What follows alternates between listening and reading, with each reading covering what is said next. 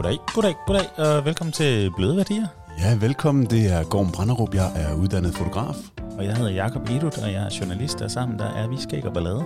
En lille kommunikationsbæks fra OBH Aarhus. Øhm, Bløde Værdier, det er en podcast og et radioprogram, der handler om storytelling, hvor vi altid har en spændende storyteller i studiet. Og i dag, der har vi Liné Ringved Tordersen i studiet. Liné er født i 1965, opvokset i Nordjylland. Da hun var 26, der øh, tog hun til Island og har taget en bachelor i Fine Arts ved øh, det islandske kunstakademi i Reykjavik. Reykjavik, det er et svært ord. Øh, I 95, der flyttede hun til Frankrig, og i dag der bor hun i Aarhus. Øh, undervejs i hendes karriere, der har hun udstillet blandt andet i Frankrig, Monaco, Tyskland, Island, Italien og Grækenland osv. Og øh, hun er faktisk Aarhus aktuel i øh, 2020, hvor hendes øh, statue Nicoline, øh, der er modelleret over, eller lavet over Nicoline Kok, bliver øh, sat op ude på Aarhus Ø ved Nicoline Hus, der bliver bygget derude. Hvis man sådan skal opsummere øh, Linnes værk, så kalder hun det selv levet liv omsat til form. Og det skal vi selvfølgelig snakke en hel masse mere om, men øh, velkommen til, Line. Tak skal du have. Kan du kende dig selv i øh, det, jeg lige ridsede op? Ja, det er så fint. Det var perfekt. Det her det er jo en, øh, en podcast, der handler om storytelling. Ja. Og øh, hvorfor valgte du skulpturen til at fortælle din historie? Uh, jeg tror faktisk, det var skulpturen, der valgte mig. Ja. Um, som unge pige havde jeg været ude at rejse. Australien og Filippinerne. Ja. Og da jeg så kom hjem, så vidste jeg faktisk ikke helt, hvad jeg skulle lave. Og blev sendt på en daghøjskole, Ja. hvor jeg skulle tegne og male, og så skulle jeg lave skulptur. Ja. Og da jeg havde lavet min første skulptur, der var jeg jo ikke et sekund i tvivl om, at det var det, jeg skulle lave. Der er bare et eller andet, der lige uh, triggede dig i det. Alt faldt bare på plads. Okay. Hvordan, hvordan føles det, når ting falder på plads på den måde? Jamen, du ved godt, når man er en ung kvinde eller en ung mand, og man er så meget i tvivl om, hvad fremtiden vil bringe, og åh, hvilken vej skal jeg gå? Ja. Og så ligger det alligevel lige der foran dig. Ja. Fantastisk følelse. Så der var bare ingen tvivl. Det var der ikke. Ingen vej tilbage. Ingen vej. Og hvad, hvad er det så ved skulpturen, der gør, at den er specielt god til at fortælle din historie? Jamen, øh, det er jo et øh, meget øh, taknemmeligt materiale, kan man sige. Man, jeg kan jo udtrykke hvad som helst, jeg har lyst til. Jeg kan selv vælge øh, materialet. Mm. Øhm, jeg kan vælge formen. Ja. Altså, det er jo... Plus, at jeg er jo meget følelsesladet kvinde. Så på den måde kan jeg ligesom øh, lade alt bare flyde fra mig og ind i materialet. Og, og det er så primært øh, bronze, du Ja. arbejder i? Ja, ja. Og hvordan, hvordan kan det være, det er blevet det? Jamen, det er jo bare et fantastisk smukt materiale, og så er det uendeligt. Øhm, Hvad, hvad mener du med uendelig? altså, det øh, består jo Ja. for altid. Okay, Det ja. synes jeg er en ret dejlig tanke. Det er ikke noget, der går i stykker undervejs. Eller Der er ingen forgængelighed. det vælter, og kunden kommer tilbage og siger, Åh, nej, det er bare, mm. det er en, en, en, et sikkert materiale, kan man sige. Så det står her også lang tid efter, ja. At du ikke er her længere. Og det er jo også en virkelig Ja. dejlig fornemmelse. Fedt. øh, det skal jo handle om historier nu her, når vi snakker sammen, og storytelling. Og, og lad os lige få kridtet banen op. Så går, jeg plejer at spørge dig, hvad, hvad er storytelling for dig? Jamen, øh, storytelling for mig er, er rigtig, rigtig mange ting. Øhm, primært så er det følelser og formidling af, af følelser og øh, det, som, som der ligger bag. Og, og som fotograf, så kan jeg godt lide at komme ud og møde mennesker og mærke mennesker og se dem i øjnene og prøve at indfange jamen selvfølgelig lyset og stemningen, men, men rigtig meget også prøve at se, om jeg kan få øh, følelser med i øh, de billeder, jeg skaber derude.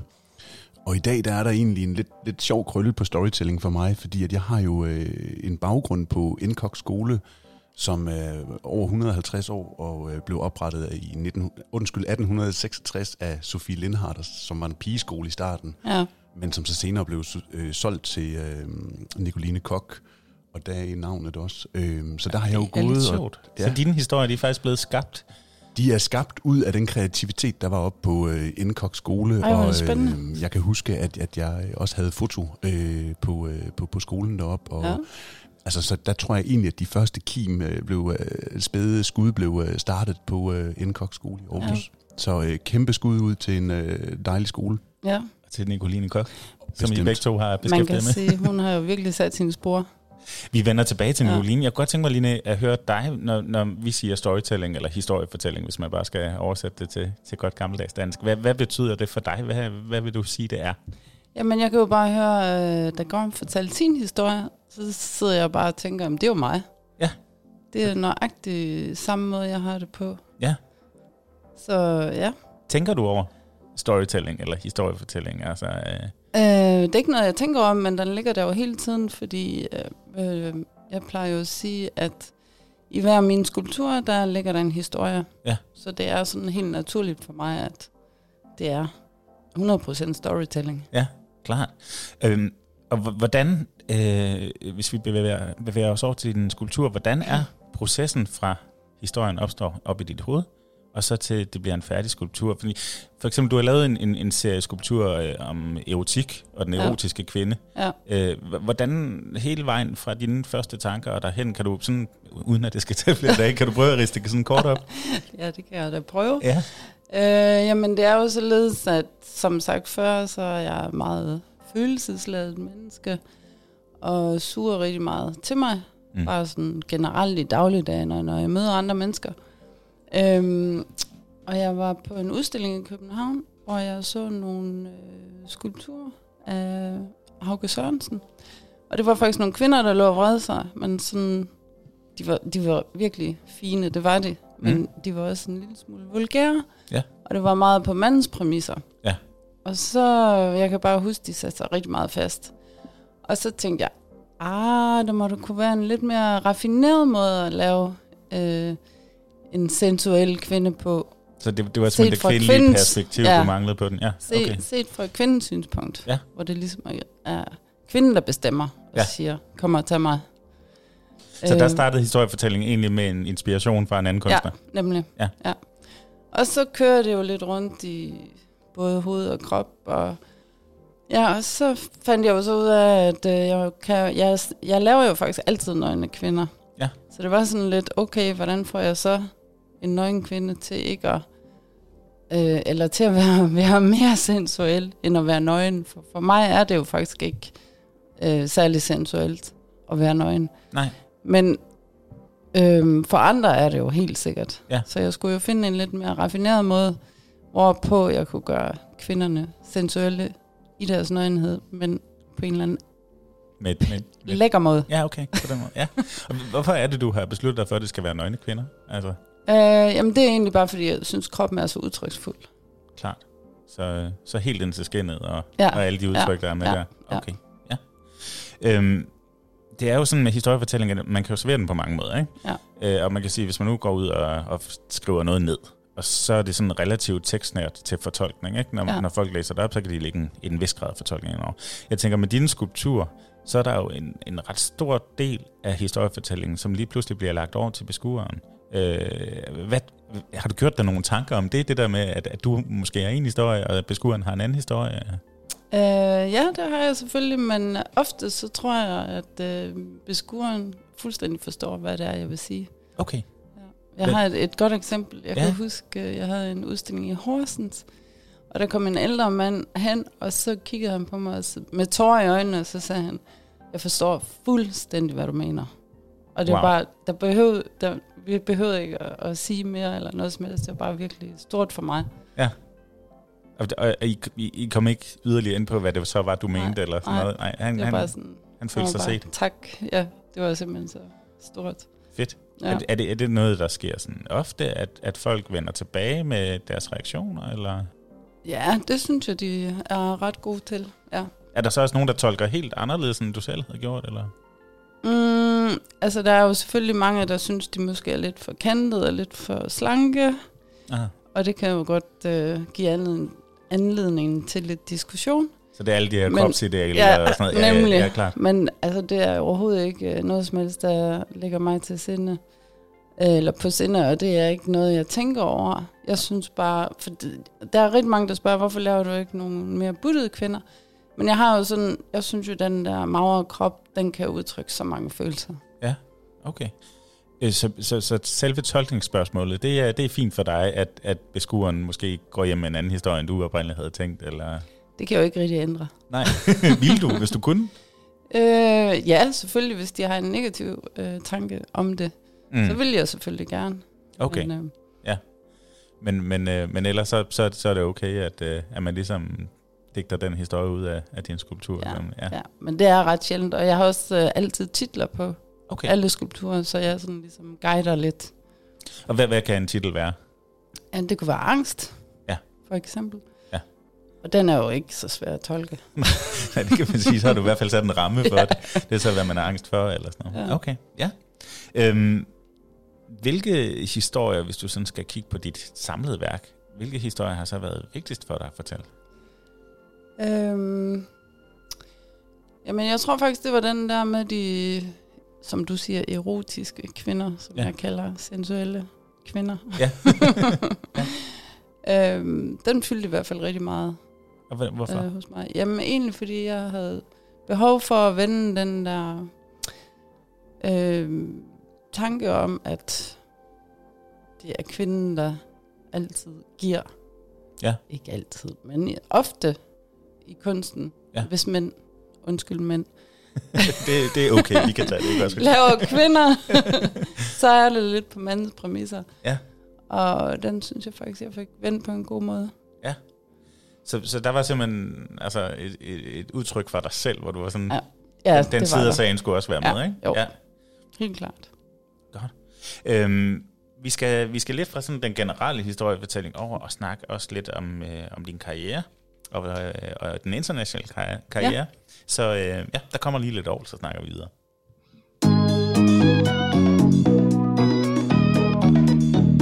Ja, og som altid, der skal vi lige huske at sende en, en kærlig tanke til Henrik Palke, der har lavet vores musik. Han er en dygtig mand, så øh, skud ud til Henrik Palke. Kom ind og øh, vi skal faktisk, altså vi skal simpelthen have ham her ind i studiet og, og høre, hvordan han, han fortæller historier med musikken. Ja. Men det bliver en anden, det bliver en anden afsnit. Gang. Nu er det jo øh, Linné Ringved Thordarsson, vi har. Thordarsson. Er det sådan, Thordarsson. Thordarsson. Ja, mit islandske, det, det hænger sgu lidt i bremsen.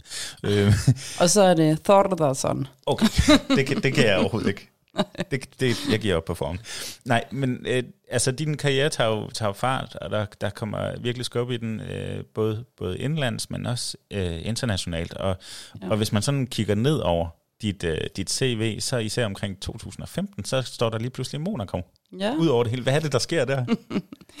der sker der sådan set det, at jeg har udstillet i rigtig mange år. Øh, meget i de samme gallerier. og øhm, det er meget af de samme øh, mennesker, der kommer til ferniseringerne. Og jeg får sådan en følelse af, at nu skal der ske et eller andet andet. Ja. Nu har jeg gjort det her i så mange år, og jeg har trængt til nogle udfordringer.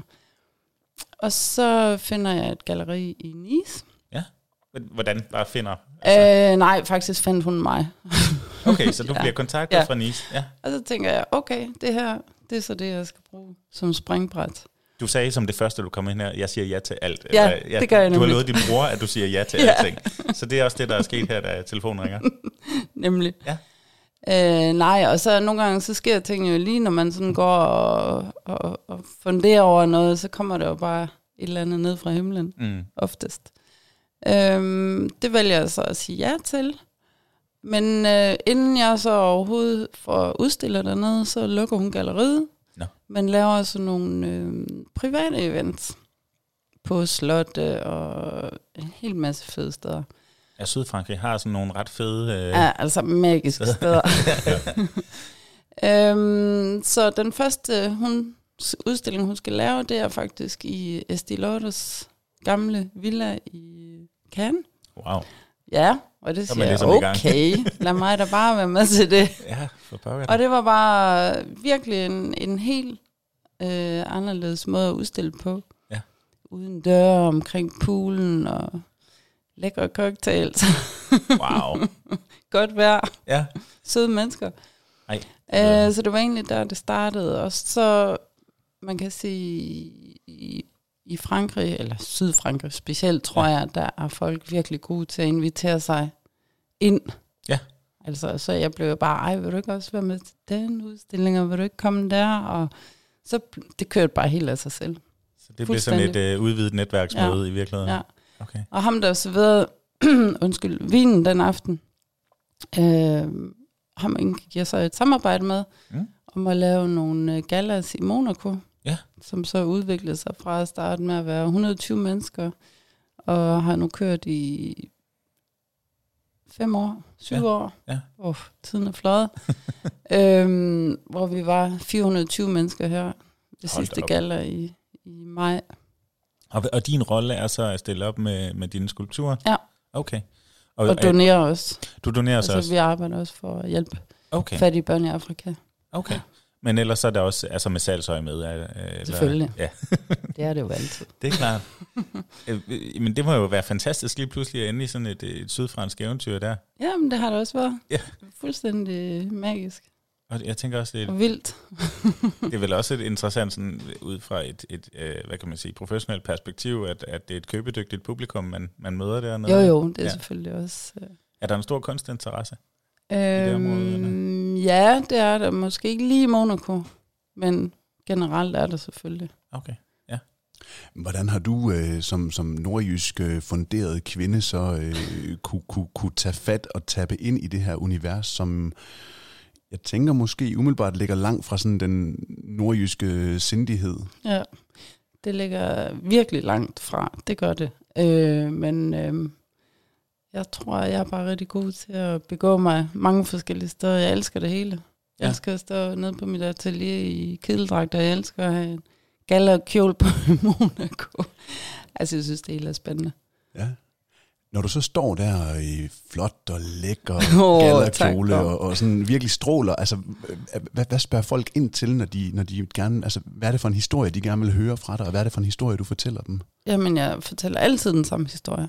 Vil du altså, prøve at øh, føre os ind i den, fordi at, at Vi lige står øh, i en bar i Monaco. Jeg kan godt lide den her setting. Ikke? Ja, Der er en ikke? strygerkvartet over i hjørnet, og lyset er lækkert. Og Der er sådan har dejlig lidt- øh, Ja.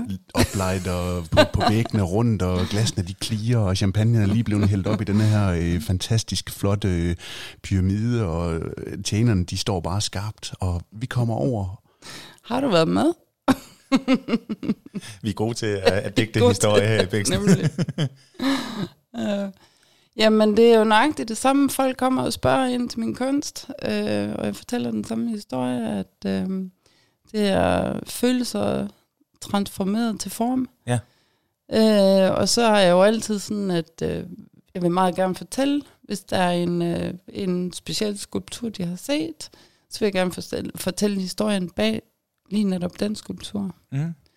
Så det bliver jo altid sådan meget personligt gjort. Og jeg tror også på den måde, øh, har jeg også lært rigtig mange mennesker rigtig godt at kende, fordi det er jo bare sådan en, en åbner, at man fortæller ærligt om sig selv, og uanset hvilken følelse det er, at man bare er åben omkring det. Ja. Det er, jo- det er jo de færreste, der sådan lige fremstiller sådan elementer af sit liv frem og siger, kom og se på Ja. det, så skal jeg nok fortælle Ja. dig historien. Ikke? Altså, det må være sårbart også. Det er det også, men man kan sige, jeg har jo allerede øh, fortalt, hvordan jeg havde det på daværende tidspunkt, da jeg skabte skulpturen. Ja. Så der er jo ikke noget hemmelighedskrammeri omkring det. Nej, jeg så tænker, for mig er det ligesom en, en følelse, der er overstået. Så det er jo rigtig nemt at tale om den igen, fordi det er jo også lidt terapeutisk. Jamen, jeg, nu spiller jeg selv musik, så ja. Nogle gange så trækker jeg lige over på den banehalvdel, før. Ja. jeg selv ligesom kan have det inde i hovedet. Og jeg, jeg har sådan hørt flere musikere, der har sagt, jamen processen det er, når du skriver sangen, så kommer alle følelserne Nemlig. ud. Og så at du så skal stå på en eller anden stor scene, og folk synger med og sådan noget, så er den ude ja. Og leve. Og jeg tænker, det er lidt det samme, Ja. er ude i her, ikke? fuldstændig det Ja. samme. Ja. Ja. Mm, spændende. Altså, jeg, jeg sidder stadig og drømmer om, øh, at, at, at altså, jeg, jeg er stadig i Monaco, jeg beklager. Fordi at, at, at, at, at, at for mig der er det jo også, øh, jeg, jeg, jeg, jeg husker værkstedet, hvor at, at, at man har den her sådan specielle duft, og de her øh, støvede, øh, og det her bløde lys, der kommer ind, og der er rigtig, rigtig mange elementer. Altså, hvordan skaber du sådan øh, de første skitser til sådan et, et fantastisk mm. kunstværk, som du så står og donerer i Monaco? Jamen det er jo inde i mig selv, kan man sige. Alt skitsering foregår inde i mig. Ja, og hvilke starter- materialer bruger du til at, at, at, at formgive det med fra start af? Jeg, jeg, jeg savner lidt en indføring i Nå, øh, tilblivelsen. I, ja, okay. Nu skal jeg fortælle Helt helt, fra start af. ja. Lige på Altså, det starter jo som regel med, at jeg oplever et eller andet, eller ser et eller andet, eller hører en historie fra et andet menneske, der gør stort indtryk på mig. Og så får jeg en eller anden følelse, der begynder at rumstere ind i mig. Og den følelse, den bliver bare større og større og større. Og til sidst, så bliver den følelse til et billede mm. i mit hoved. Og der er min skitse så fuldstændig. Jeg ved nøjagtigt, hvordan den følelse ser ud. Og så går jeg ned på mit atelier, og så finder jeg det materiale, jeg synes, der passer til det billede, jeg har i mit hoved. Det kan være ler, det kan være voks, det kan være gips. Og så går jeg i gang med at modellere. Og det går som regel lynhurtigt, fordi jeg har egentlig den skulptur har levet så meget ind i mig allerede i så lang tid. Så det, det er forholdsvis den nemme del af processen, kan ja. man sige. Jeg kan anbefale folk, der lytter med her, at gå ind på din hjemmeside, hvor der ligger nogle fine, fine små film fra dit atelier også, ja. øh, hvor man kan se dig i arbejde. Der er så en model med der, og, og du er i gang med, med at modellere og, og, og slibe til, eller hvad man, man ja. siger. Men det er sådan, det jeg lagde mærke til, var sådan, der er et stålsat blik i dit ansigt. Altså det er meget tydeligt, du ved godt, hvordan det her skal se ud. Det er ja. bare vejen derhen, du ja. er i gang med nu, ja. ikke? Ja. Det er selvfølgelig nemmere, når jeg har en model på. Klart. Ja, ja. så skal jeg jo bare lave hende. bare siger du godt nok, men ja. ja. Men det er jo det, der er så smukt ved håndværk, det er, at, at dygtige håndværkere er så pisse dygtige til at formidle følelserne ned i håndværket også. Ja. Altså man, man, man kan jo se den sikkerhed, du arbejder med, når du så har fået for, øh, transformeret dine tanker ned i, i en skitse, hvordan pokker får man den så øh, i, fra voks til bronze? Jeg tænker, der er noget varme, og der er noget, der smelter. Og sådan, altså sådan, ja. Jeg synes det er, vi står stadigvæk i baren her og, og, og skåler. og vil gerne høre om bronzestøberi. Ja. ja. Jamen det er jo, altså nu kan jeg jo for eksempel fortælle, øh, hvordan Nicoline Kok er blevet lavet. Ja. Det har jo været en meget, meget lang proces. Øh, så nu må jeg hellere fylde glassen op. jeg skænker lige lidt her. Ja, perfekt. Øhm, nej, det startede jo med, at øhm, jeg lavede en lille bitte skitse på 30 cm. Mm. Øhm, egentlig efter jeg selvfølgelig havde fundet ud af en masse ting om, hvilken slags kvinde Nicoline Kok var. Og også igen fik en følelse om, om hende. Ikke også? Altså, jeg var jo nærmest Nicoline Kok på et tidspunkt. Så det var sådan helt method acting, acting ligesom når en skuespiller skal leve sig ind i en karakter? Faktisk lidt, ja. ja. Og nu har jeg jo også øh, levet med hende i to år. Ja. Så hun er jo bare blevet en kæmpe del af mig. Jeg elsker den kvinde. øh, nej, så lavede jeg en lille model, og så, øh, og egentlig sjovt nok, fordi jeg havde gjort klar til, at jeg skulle lave fem den dag. Mm. Fem forskellige modeller. Øh, og de stod der på række række pladerne, hvor jeg skulle modellere op på. Og så gik der en halv time, så havde jeg lavet den første. Og så kiggede jeg på, hende, og så tænker jeg, Nå, men der er hun jo. Der var den. Fedt. Nu kan jeg gå hjem. wow. Nej, det var, det var virkelig, det var fantastisk. Ja. Okay, og så skal du til gang op i størrelse? Og... Så laver jeg hende i halv størrelse i 1,10 meter. Øh, først laver jeg en armering, som jeg svejser op, og så beklædte jeg hende med gips, og modellerede ud fra det. Øhm, og så fandt jeg også ud af i den proces, at jeg skulle ikke arbejde i gipsen, fordi det var for meget huggen af. Jeg elsker at modellere. Jeg elsker at modellere op indenfra. Ja. Sådan, det, det er mere en skabelsesproces, eller nærmest ligesom fødsel for mig. Så det modsatte er stenhugning, ikke? Altså jo. man bygger op indenfra ja. i stedet for at hugge ting af. Nemlig, ja. ja. ja. Og så skulle jeg jo så lave hende i 2,20 meter, så jeg lavede igen en armering, og så fandt jeg et, øh, et øh, materiale, lidt cementagtigt, og som jeg så kunne modellere med. Hvis nu jeg lavede det rigtig hårdt, så kunne jeg sådan lige nå at modellere lidt med det, inden det størkne. øh, så det var bare super fint for mig, og så gik jeg i gang. Og så arbejdede jeg jo på hende i over et år faktisk. Jeg har selvfølgelig også lavet andre projekter i ind over, men hun har, hun har virkelig været en stor del af, af mit liv i lang tid. Øhm, og så, da hun var færdig, så kom der så nogen fra København og lavede en, øhm, en silikoneform og, ja. en, og en voksform, som så blev sendt til Italien. Hun, jeg har så i mellemtiden besluttet mig for, at hun skulle støbes hos verdens bedste støber, som ligger i Pietrasanta i wow. Italien. Ja. ja. Jeg kunne bare mærke, at hun skulle bare være perfekt. Ja. Simpelthen altså. Og jeg havde lidt og lidt og lidt og fundet ham her, som så ud til at være super dygtig, som han jo så også var. Ja. Og så øh, kom de former der til Italien, og så i Italien, der lavede de så en voksform ud fra de forme. Mm. Sådan en fuldstændig gengivelse af min øh, cementskulptur. Ja. Og så tog jeg til Italien og redigerede lidt i det voks der. Der kan man jo så virkelig redigere, men der var ikke rigtig noget. Den sad Kom efter. meget i skabet. Jamen det gjorde den, altså, jeg ved ikke. Men jeg havde jo også arbejdet med Ja. hende så længe, ikke? så vi skulle, man ved godt, øh, når den er færdig. Okay. Det tror jeg. Og det, det er nok det, der er kunsten i at lave kunst. Det er, at, at jeg har altid set det som tre skridt. Mm. Øh, den første, hvor du, du kunne godt stoppe der, men du kan alligevel et eller andet sted mærke, at ah, der mangler altså lige lidt. Mm.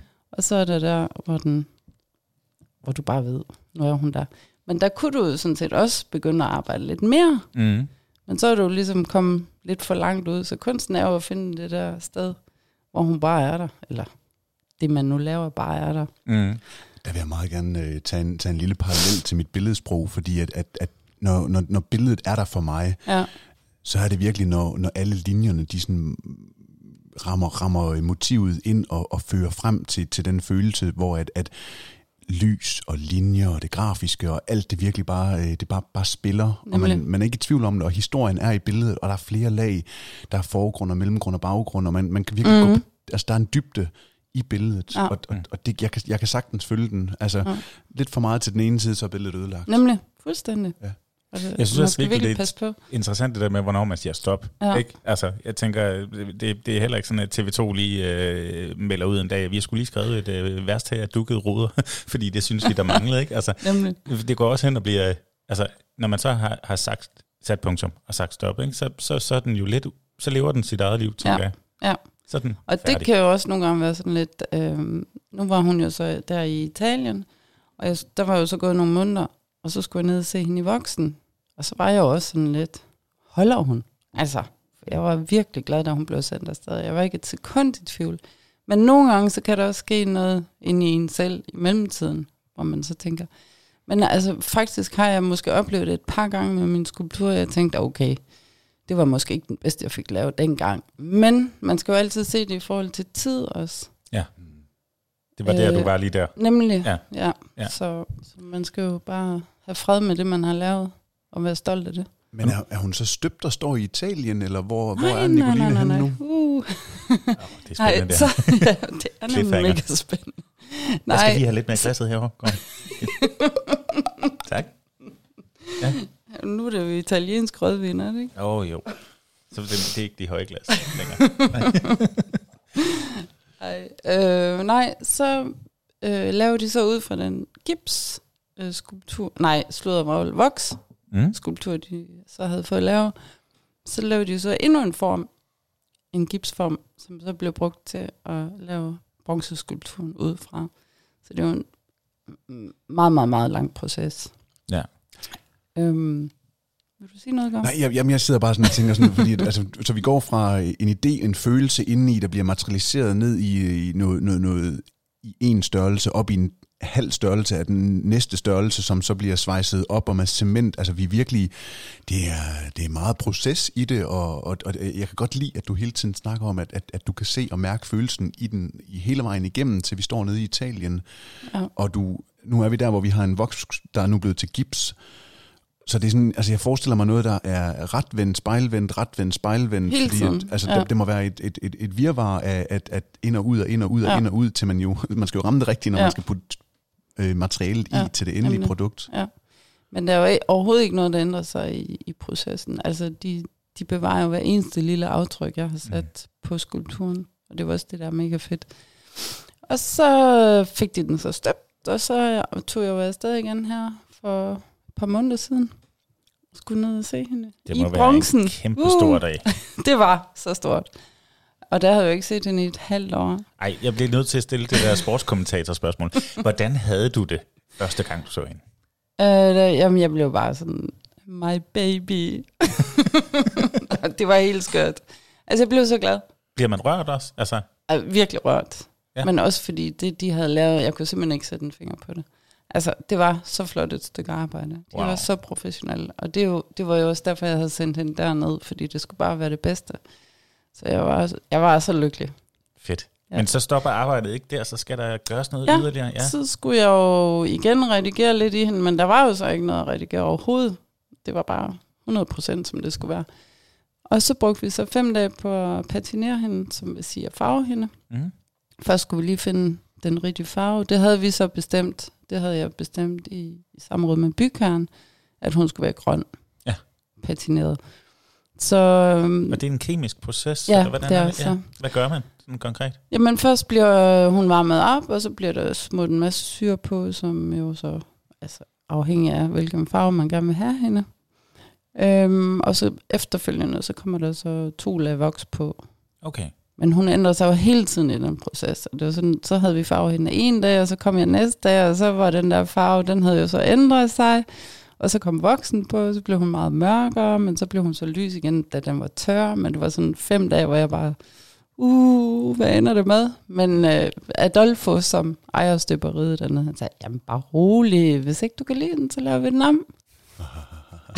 Det, lyder, det er sådan min, min fordom om italienere, at de hedder Jamen, det var- Adolfo, har ja. det bronzestøberi, og bare sådan lidt med laissez sin- faire, ikke? Altså, med sit lille overskag og sin cigar. Så en gang imellem, så pussede han lidt på hende. Han stod bare der og hyggede sig lidt, og vi snakkede lidt. Det var, det var, det var så fedt i Italien, altså. jeg troede, vi havde verdens fedeste job. Men jeg kan godt blive en lille smule misundelig på Adolfo. Men han har et skæg. Han er artskæg, selvfølgelig har En det. lille mustache. Og hvor er Nicoline lige nu? Jamen, hun kom så til Aarhus i forgårs. Er det rigtigt? Wow. Ja. så 200 kilo bronze. Sej, Nu- nu står hun- herop. Øh, Nej, øh, kørt med lastbil. Nå, for på. Øhm, så nu står hun nede på Brix, som jo er bygherren på Nicoline Hus, hvor hun skal stå. Ja. Ja. Men øh, hun kommer først op om øh, to år, Nå, når byggeriet er færdigt. De har jo først sat det første spadestik her i sommer. Ja. Øhm, så 2020 holder ikke, som jeg sagde. Nej. Nej. Men, men det var den øh, hun, hun plan. skulle afleveres øh, Okay. ja, 2020, Ja. så den holdt jo. Selvfølgelig.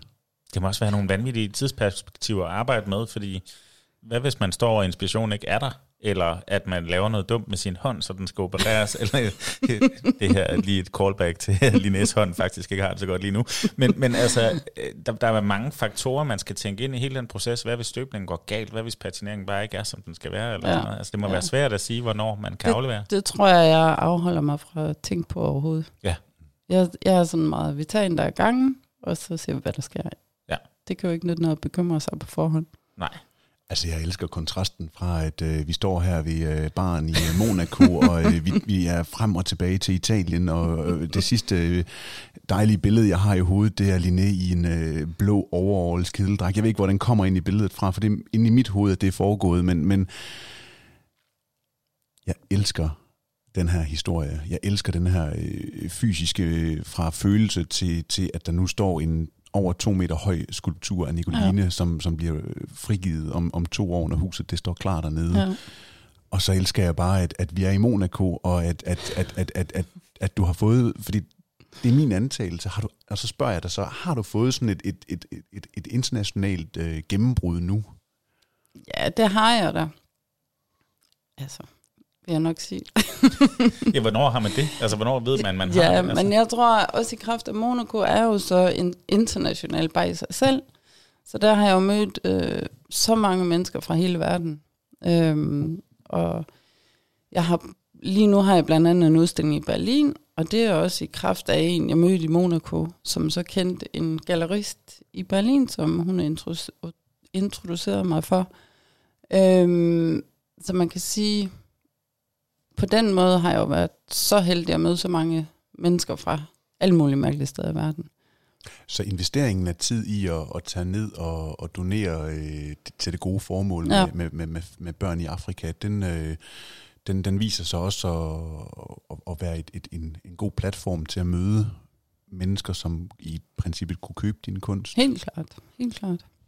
Er der et øh, afledt salg af det? Altså, øh, hvordan går det med, med Linné og, og din forretning, tænker jeg, at vi skal måske høre sådan om et, et lille øjeblik. en lille års tid.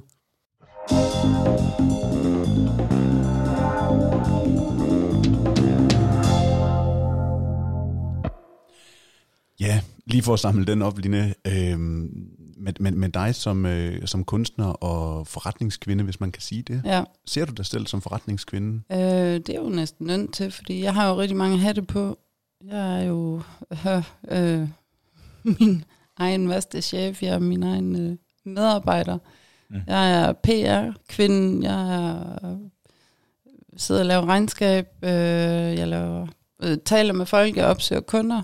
Så det er jo, ja, det er jo, det er jo mange, som kunstner er det jo mange forskellige ting, man har gang i hele tiden. Og nogle gange, så ville jeg da ønske, at jeg bare stod nede på mit atelier og Mm. arbejdede hele dagen og hele natten. Jeg tror, vi kan genkende det så meget her i, i Bæksen, ikke? Altså, som, som nystartet her, så er vi jo Ja. også sat lige fra rengøringshjælpen til dem, der, der brygger kaffen, ikke? Ja, Og nogle gange er det bare sjovere at fortælle historier. det er netop. Men øh, ja, Det. der kommer jo nogen, der gør det for en. Men, men når du så er, er forretningskvinde, hvis vi tager den her på, ikke? Ja. Altså, øh, hvis vi skal vende tilbage til storytelling i det her, øh, hvor- hvordan bruger du storytelling i dit arbejde med at, at, at sælge dig selv og, og hele din fortælling? Uh, Og er du bevidst om det i det hele taget? Altså? mm, nej, jeg tror bare, det er sådan, sådan som jeg er. Mm. Altså, jeg, jeg tror ikke, det er noget. Jeg er bare sådan meget ærlig som person, og jeg kan godt lide at fortælle. Øh, og jeg kan godt lide, at folk kan mærke mig. Ja. Altså, jeg tror bare, det kommer helt naturligt. Jeg tror faktisk altid, jeg har været sådan. Det er ikke noget, jeg øh, sidder og tænker på, nu skal jeg give den gode historie. Nej, det kommer bare helt naturligt. Og især efter et par glas champagne.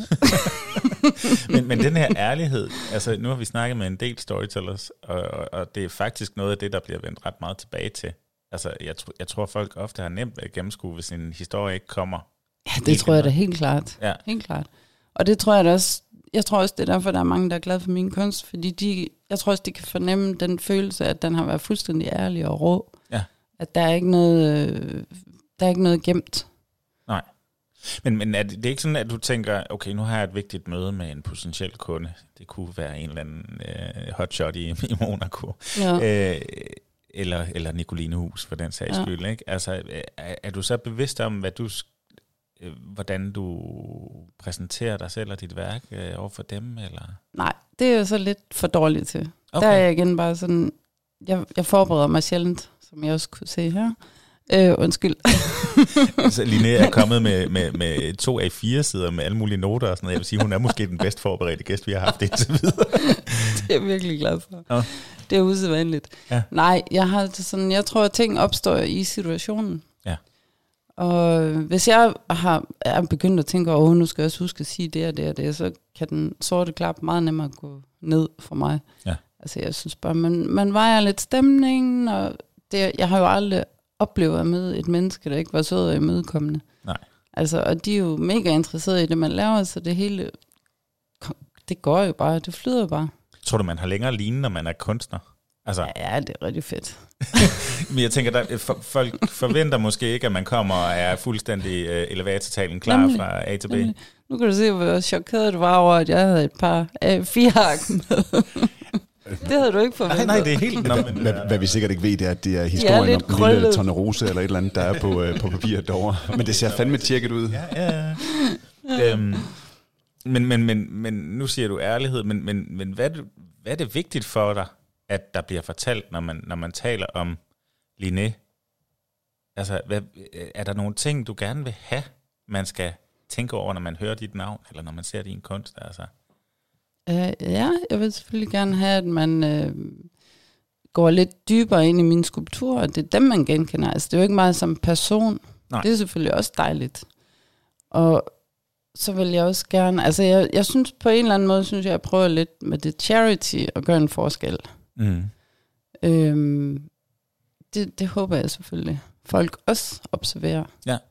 Det er et perfekt segue til mit næste spørgsmål. Fordi når jeg, når jeg sådan scroller ned over, hvad du har lavet, ikke, så er der en, en del charity. Der er noget øh, støt brysterne, ikke? Noget, ja. øh, noget filmfestival, Egmont Højskolen, en øh, syv meter høj øh, figur i Shanghai, som, som måske bliver realiseret, om den kinesiske ja. Ja. regering vil det.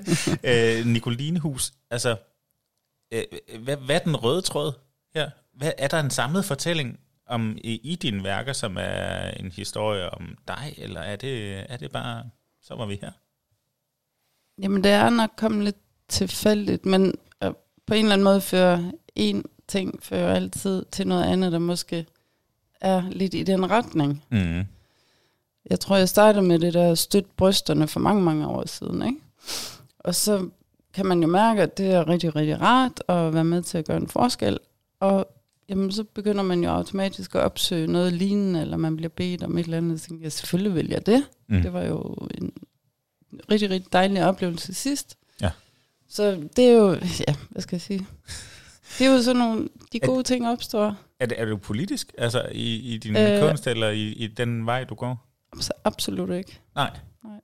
Så sådan noget med velgørenhed og sådan noget, det har ikke noget at gøre med, at, at der er specielle synspunkter, eller noget, du... Øh, nej, men jeg, altså, jeg donerer jo helst til børn. Ja. Ja. Det er jo sådan lidt der, mit hjerte ligger. så der er, faktisk. nogen, der er nogen aktive valg. Jo, Ja. jo, selvfølgelig er det. Okay. Hvor, hvorfor er børn vigtigt for dig? Jamen, det er jo de her små forsvarsløse væsener, som vi jo skal passe på som voksne. Så det gør af i hjertet, hvis der er, er nogen, Det gør der ikke gør ondt. det. Det gør virkelig ondt. Ja. Okay. Yes. Jeg kunne godt tænke mig øh, lige at tale lidt mere ind i, øh, i Nicolinehus-historien igen. Det kunne jeg også godt. Ja, fedt. Det er måske det, noterne går til. Vi, vi tager lige et lille stykke med igen.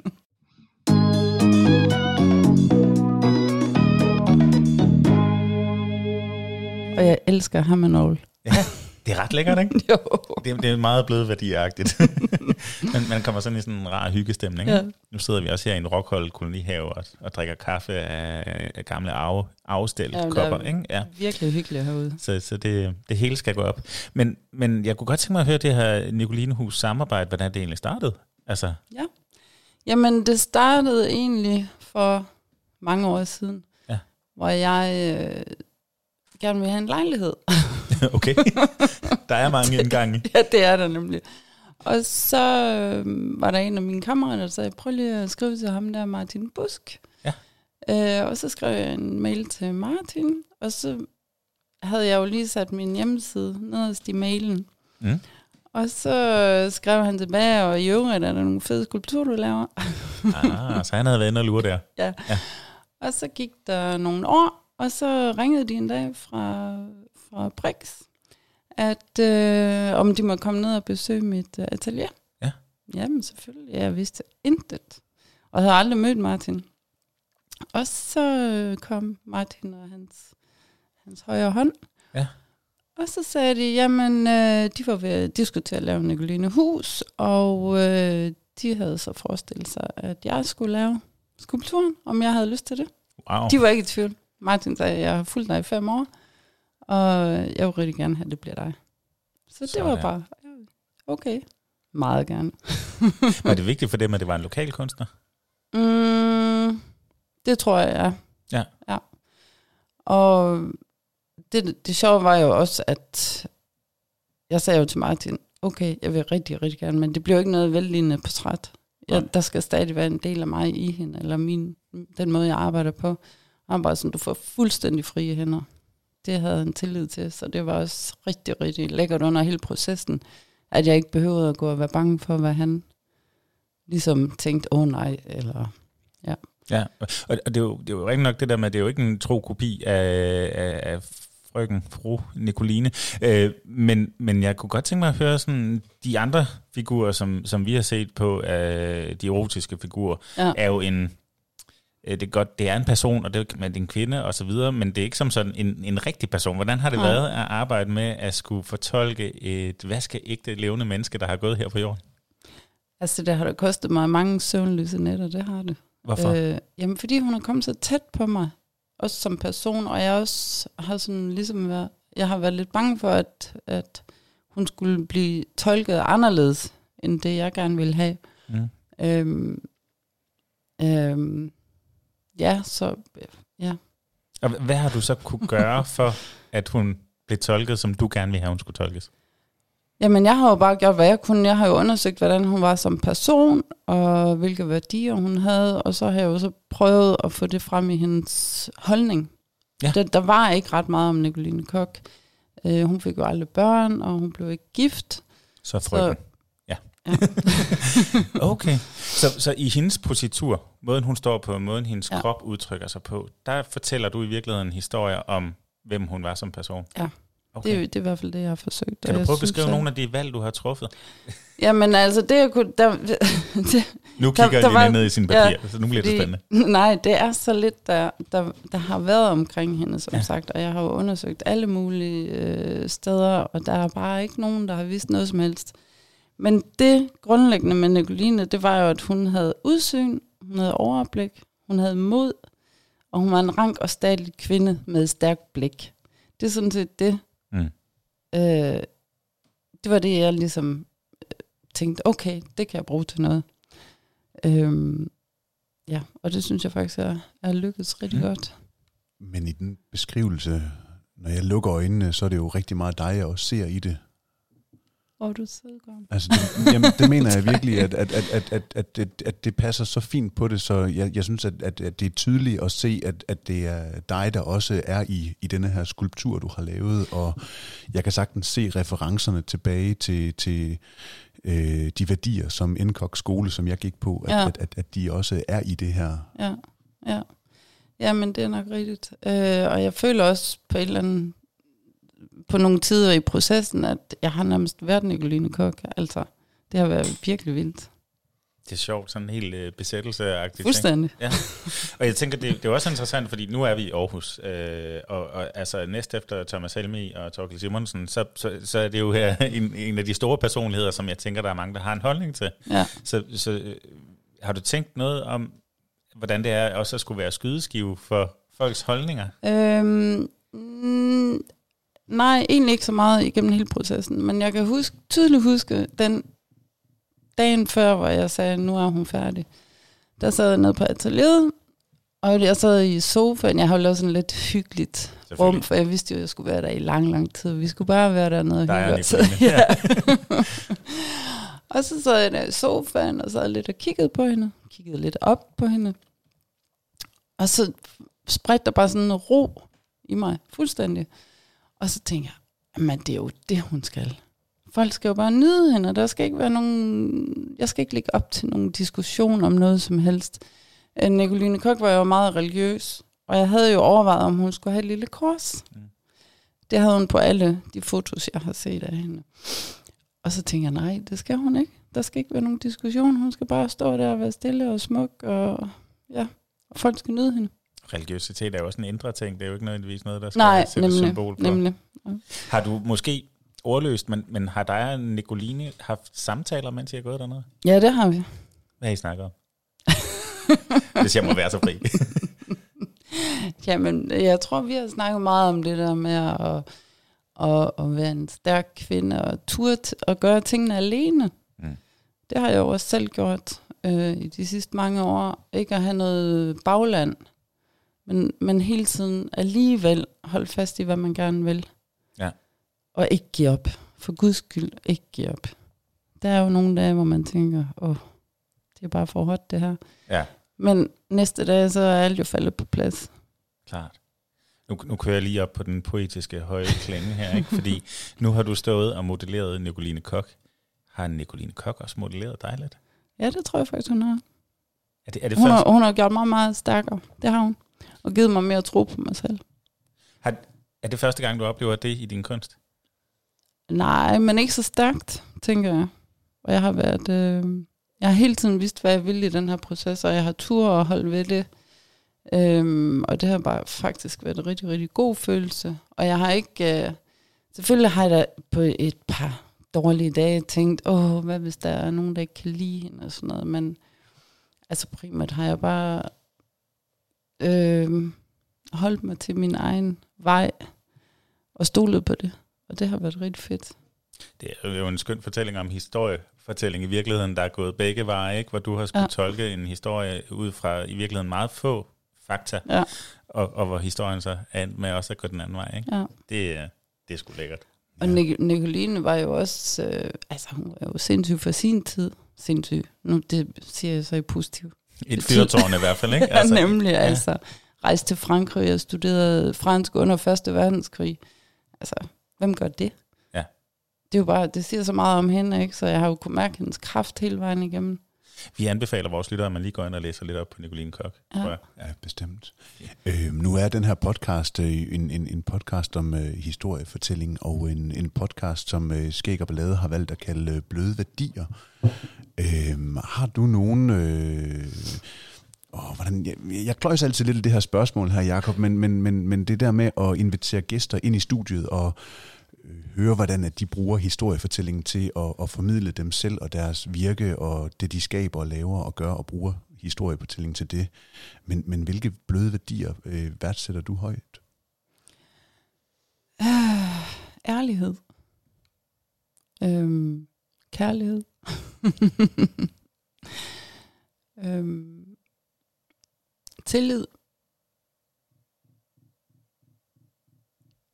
Og Det er lækker, lækker tavshed. Jeg er vild med tavshed.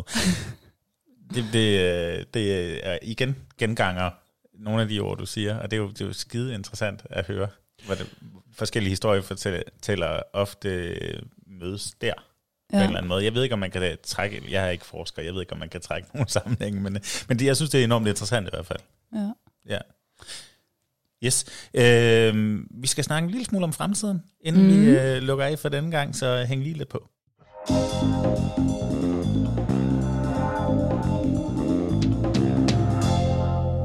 Yes, fordi nu øh, har vi snakket rigtig meget om Nicoline Kok. Øh, Og der er faktisk lige en ting, jeg gerne vil sige. en krølle på den, ja.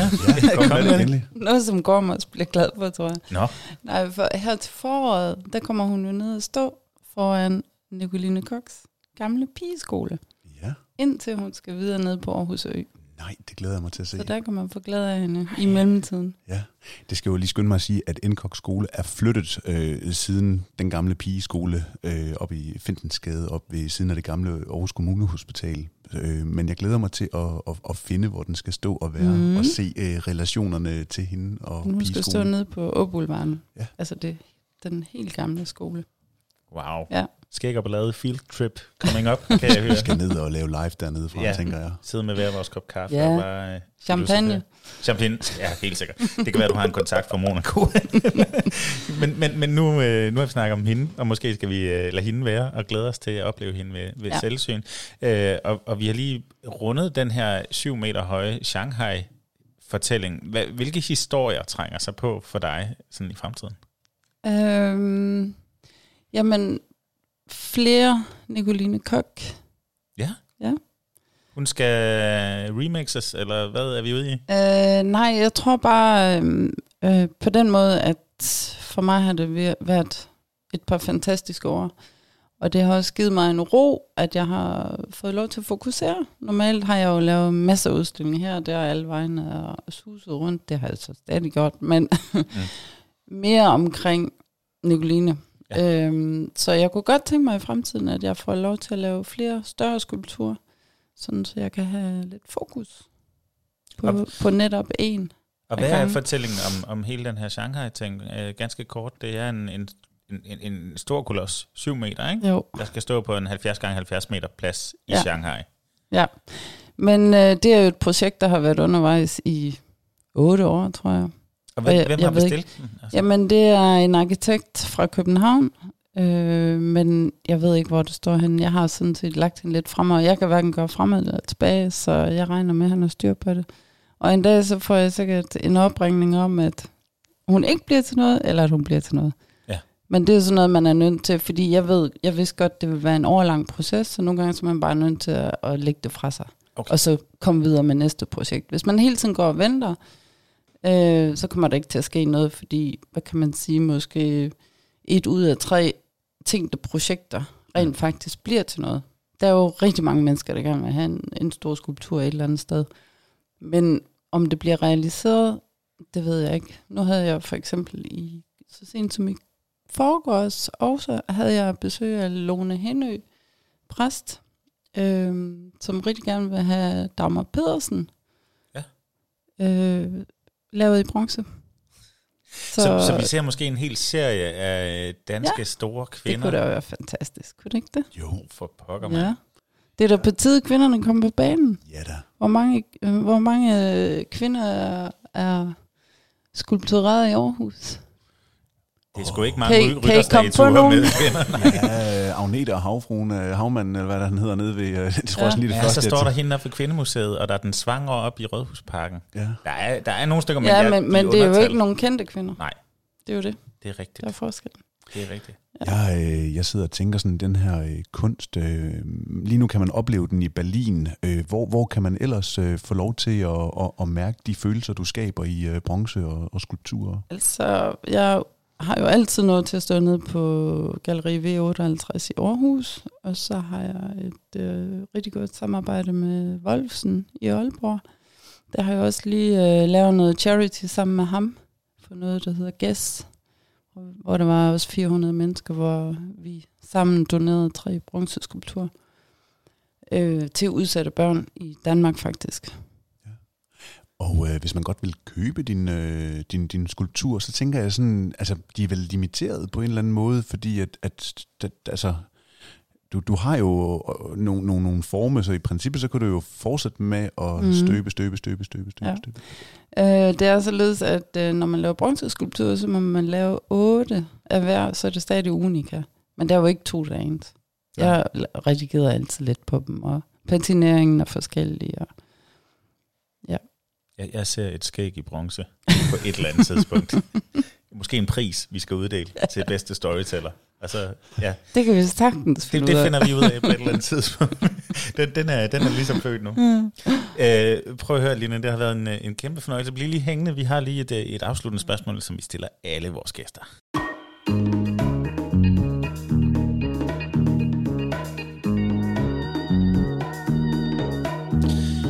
Det øh, drejer sig egentlig om, at øh, vi er jo også en lille bæks skæg og ballade. Øh, storytelling sådan lemliggjort i, i de her to gammelfar-typer med, med skæg og, og god kaffe. Ikke? Øhm, så vi plejer også bare lige at spørge vores gæster, sådan, hvordan har det egentlig været at, at være, komme ind i skæg og ballade og være en del af, af Bløde Værdier podcasten? Fuldstændig fantastisk. Det er jo bare skønt at sidde her på den anden side af bordet og kigge på jer to, og lytte til jeres lækre stemmer og jeres vise ord. Tak, tak. Skønt. Dejligt. Tusind Øh, tak. Hvordan har det været at tale om din egen historiefortælling? Er der, er, er, har du berørt noget, som du måske ikke havde tænkt over? Altså, jeg er i hvert fald blevet mere opmærksom på, at det måske er storytelling, det jeg laver. Det har jeg jo aldrig tænkt på før. Så Fedt. tak for det. Altså, jeg vil lave en opsummering på den, øh, og skal gøre det super kort, fordi at, at for mig der er det 100% storytelling, når jeg, jeg har kendt dig i mere end 20 år, tror Ja. jeg. Sådan, øh, og, og, og jeg synes, at, at, at, at jeg ser en, en, en, en, øh, i, ligesom et, et, et musikstykke, en historie, der, der, der, der kører op og ned, og du slår nogle slag med halen, og du er i Monik, Monaco, og hele tiden der skal du øh, skabe noget nyt og bringe følelser i spil. Altså Mm. 100% det er storytelling, og øh, jeg er glad for, at vi kan hjælpe dig med ligesom at sætte ord på det, eller i hvert fald vise det, og jeg håber, du fremad bliver mere sådan bevidst om at, at tænke det, fordi at jeg tror, du kommer til at stå meget stærkere, når du får fortalt din historie. Og det tror jeg helt klart, jeg gør fra nu af. Og prøv at tænke Tak. nogle fantastiske sidekarakterer. Adolfo med cigaren, og, øh, og Brix-typerne med deres øh, millionbyggeri øh, og sådan noget. Det, det, er jo, det er jo en fortælling, der er, den, den skal filmatiseres på et eller andet tidspunkt. Sådan der. Line, det har været en kæmpe fornøjelse. Tusind tak, fordi du var med. Det er mig, der takker.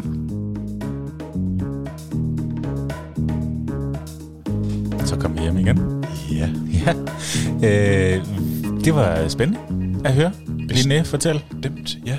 Og, øh, og øh, er man blevet øh, glad for hendes måde at fortælle historier på, og har lyst til at dykke lidt mere ned i den, udover øh, alt den her snak om, om Nicoline Hus og Nicoline Kok, så kan man også se øh, Lines værker nu. Det kan man nemlig, og øh, man kan se og mærke, skulle jeg til at sige. Man kan i hvert fald se, hvordan skyggerne og lyset, det ligesom kærtegner de her øh, bronzeskulpturer, som hun udstiller inde ved Glyptoteket. Ja, Øh, Line, hun har en soloudstilling øh, på et, øh, nu skal jeg se, om jeg kan sige det rigtigt, galleri, der hedder Saper 8, som ligger øh, ved Glyptoteket i København. Og øh, den løber ind til den 28. marts 2020, og det er en, øh, en øh, udstilling, der hedder Secrets and Shadows Female Existential Reflections, og det er Line, der udstiller sine værker, men der er også øh, to øh, malere, der øh, udstiller deres malerier i samme omgang. Så frem til 28. marts, ind Mm. og se og opleve øh, duften af støbt Bronze. skulptur. Ja, Ja. Fedt. Og så kan vi bare gå og glæde os til, at uh, Nicoline-statuen kommer op og stå. Det må vi sige, det glæder vi os til. Mm. Men Jakob, nu, øh, nu skal vi også øh, høre, hvad vi har ild i. Ja. Jamen altså, vi øh, har jo fundet ud af, at øh, efterhånden så kan vi noget med lyd, og øh, det her med at være så tæt på dig, når du lytter til vores stemme, og vi inviterer gæster ind, som vi udspørger om den måde, de bruger deres storytelling på i deres virke. Det kan noget, og ja. der er faktisk flere, som øh, spørger, om de kan få noget hjælp af os, og så begynder at råde og vejlede dem om, hvordan man laver podcast, og så har vi det her fantastiske udstyr, og så tænker vi lidt, jamen kunne man måske få det ud at leve på en eller anden måde, og bruge det, og give øh, podcast og mulighed for at lege vores udstyr. Så ja. vi er ved at prøve at etablere et øh, lokale, et rum for podcast i Aarhus, øh, hvor at man kan komme ind og lege sig ind på øh, korttidsbase, og simpelthen ikke selv behøver at investere så meget i udstyr. Og så kan vi øh, rydde og vejlede omkring, hvordan man bygger en god podcast op. Vi kan også øh, hjælpe med at klippe, editere og, og optage selvfølgelig. Og man kan også vælge at lave sådan en, øh, øh jeg, jeg gør det selv løsning, hvor man egentlig bare har et, øh, et micro SD-kort med, smider det i mixeren, optager, går hjem igen og klipper hjem i, i sin egen stue. Øhm, så det, det håber vi bliver et hit. Vi ved, at der findes tilsvarende tjenester i København, som kører ganske fortræffeligt, og, øh, og hvor podcaster har stor glæde af at kunne det her. Så øh, nu skal Aarhus dele med os have sådan en mulighed. Så Østjylland, hvis du sidder og lytter herude, så har du mulighed for nu snart, ganske snart, at komme i studiet ved Skæg og Ballade og få lov til at bruge vores lækre udstyr, så du kan få en lige så dejlig sprød stemme som Listen mig. Up. Du kan få lov til at tale den mikrofon, som selveste Gorm Branderup han taler i. Vi smider noget ovl på.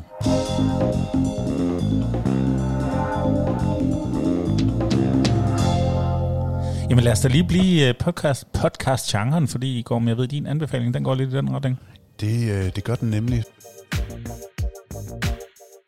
Velkommen til Sig Noget Bedre, en podcast lavet til at hjælpe andre med at producere podcast.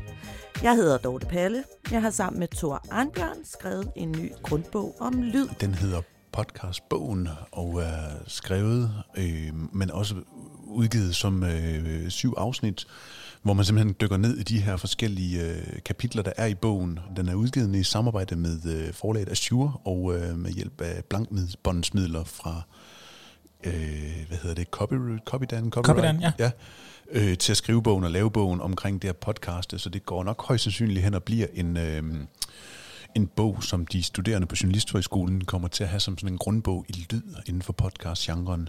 Ja.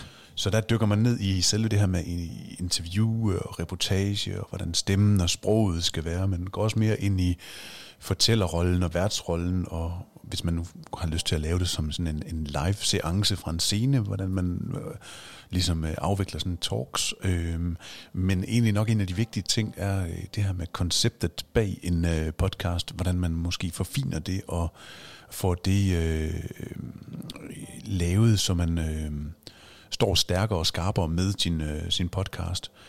Må jeg ikke knytte et par ord til det? Jo, endelig. Fordi at, at det, jeg synes, det er meget, meget tydeligt lige nu, at, at podcast var, har jo sådan lidt været det vilde vesten. Alle har kunne kaste ud og lave en podcast.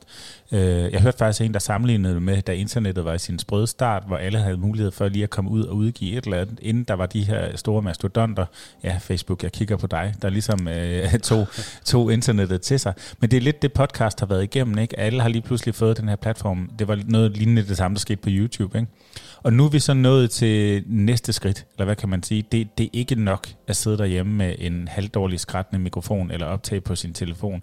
Folk forventer stille og roligt, at lyden bliver bedre, at kvaliteten af indholdet følger med, og, og, og der er tilpas mange podcasts til, at man slås så meget om lytternes opmærksomhed til, at der skal virkelig være noget kvalitet, man byder ind med. Så, øh, så selvfølgelig kommer der også grundbøger i det nu, og selvfølgelig skal det også være et fag på Journalisthøjskolen. Det, øh, det bliver der simpelthen nødt til at være, fordi man kan sige, at Lige så vel som når vi øh, præsenterer en film øh, visuelt, hvis lyden den halter, så, mm. så scroller du videre, du gider ikke at se den, du gider ikke at opleve den, du får ikke dit budskab ud. Og det samme med lyd. Lyd, det skal bare være godt, fordi det er så tæt på dig, det er så langt inde i dit hoved, så derfor så skal kvaliteten også bare være, være rigtig, rigtig god. Øhm, så det var lidt i forlængelse af det her med, med mulighed for at lave et podcaststudie her under Skæg og Blade. Så er det selvfølgelig en anbefaling, som jeg synes, du skal ind og læse omkring podcastbogen. Mm. Eller i hvert fald starte med at lytte den syv afsnit, og øh, det 8. afsnit er så en talk, hvor hun sådan ligesom går hele vejen og har inviteret gæster ind, og der er publikum på, hvor hun så snakker om øh, bogen. Øh, så øh, Fedt. Dorte Palle, podcastbogen. Ja, tak. lyt.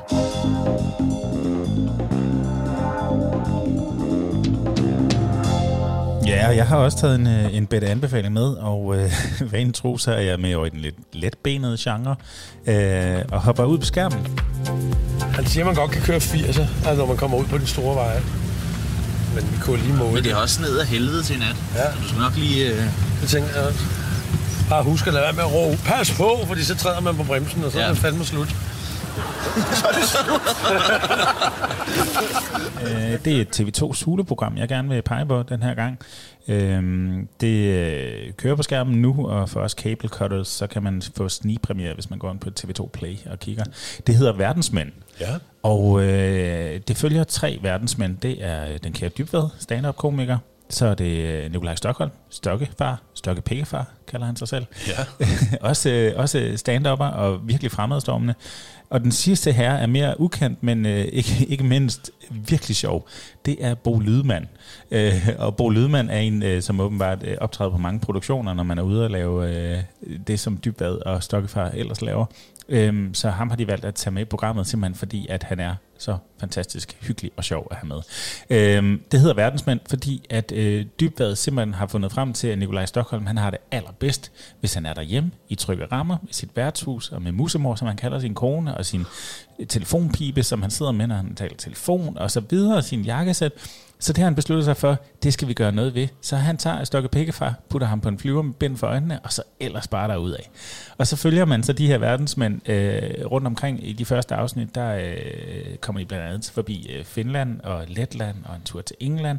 Og øh, så går den vilde jagt ellers derudad i saunaer og is og øh, ude på randen af store øh, tilfrosne vandtårn, hvor de øh, rappeller og så videre og så videre, klæder sig ud som øh, middelaldermunke og stiller sig øh, på lettisk restaurant og øh, synger sange og spiller instrumenter fra middelalderen og så videre og så videre. Det lyder noget som øh, nogle kom- comfortzoner, som der bliver brudt. Helt vildt. Og, og et fantastisk greb er, at Dybvad så har en lille rejsegrammofon med, med four jacks og en lille glas portvin og et lille dansk flag. Så når det, når det nu går lidt for hårdt for, for sig, så kommer rejsegrammofonen frem, så sætter vi four jacks på, og så kan man kan sådan se på, på Nikolaj Stockholm, hvordan han sådan lige, okay, det, det er okay, det skal nok gå det her. Hvor lang tid er sådan noget taget at producere? Jamen, det, det, de har været afsted i lang tid. Jeg, jeg, jeg mindes at have hørt, at de simpelthen var ude at rejse i, i syv uger. Så det var også lang tid lige at hive ud af kalenderen for at lave sådan et program. Øh, og, og i samarbejde, der vil jeg lige sende et skud ud til, til Jesper Christensen, som vi kender lidt herfra, som har været med til at skyde nogle af de meget, meget smukke billeder, både, både på jorden, og der er også noget drone i luften. Øh, Jesper øh, er en del af det, der hedder Skipper Ip, øh, her fra Aarhus, et produktionshus, som øh, vi har arbejdet sammen med i forskellige omgange, og øh, ekstremt dygtig. Og, og det er også en grund til at se det her program, det er, at der er faktisk nogle sindssygt flotte både natur- og byskud i det. Øh, så, så det er jo det rejseprogram, men det er bare virkelig et rejseprogram med en fed, fed storytelling lagt ned over, synes jeg. Ja. Mm. Så øh, ind på øh, din TV2 Play, eller øh, følg med på TV2 Zulu, Verdensmænd. Spændende, spændende, spændende, Jacob. Mm. Øhm, inden vi slutter her, Ja. så tænker jeg, at vi lige skal fremhæve, hvem det er, vi skal have i øh, studiet næste gang. Jamen, skal vi ikke gøre det med sådan en her? Det synes jeg, vi skal. Jamen, der er simpelthen... Øh, der taler om manden med bongotrummerne. Der er, øh, vi har haft ham nævnt et par gange i nogle tidligere afsnit øh, her i efteråret 2019. Nu er vi i 2020, og må det ikke det skulle lykkes os at øh, få bragt et afsnit med Ja, Henrik Palke Møller. Henrik Palke Møller, som er manden, hjernen bagved disse skønne, dejlige toner, som øh, spiller i din øregang nu. Ja, vi har simpelthen øh, sat ham stævn, snakker om storytelling i, øh, i brug af musik, og, øh, og jeg synes godt, vi kan tease lidt for, at øh, vi også giver ham nogle opgaver undervejs i vores snak. Ja, det er jo ikke sådan, at man bare går ind i skæg og ballade uden særlig meget ballade, så øh, vi øh, stillede ham en skæg opgave, der gik, at han skulle jamme lidt på øh, et par emner, vi stak ud til ham, så han live spillede simpelthen øh, en jingle for os. Ja, han producerede den simpelthen, mens vi sad og, og gav ham stikord, så det, øh, det er værd at lytte til i hvert fald. Det, øh, det bliver et godt afsnit. Så Henrik Palkemøller næste gang kæmpe skud ud til Henrik Palke Møller, og jeg synes det her, alle de anbefalinger og de ting, vi har i lige med podcaststudie og podcastbogen, og så skal vi jo selvfølgelig have ham, der laver den lækre jinglemusik. Det skal vi. Skud ud til Henrik Palke. Vi slutter på toppen. Det er perfekt. Vil du vide mere om Skæg og Ballade, så kan du øh, tjekke os ud på vores øh, hjemmeside, www.skægogballade.dk. Vi er også på Facebook og på Instagram, og øh, der er du velkommen til at følge med og øh, kigge med bag kulisserne og se, hvad vi render og laver.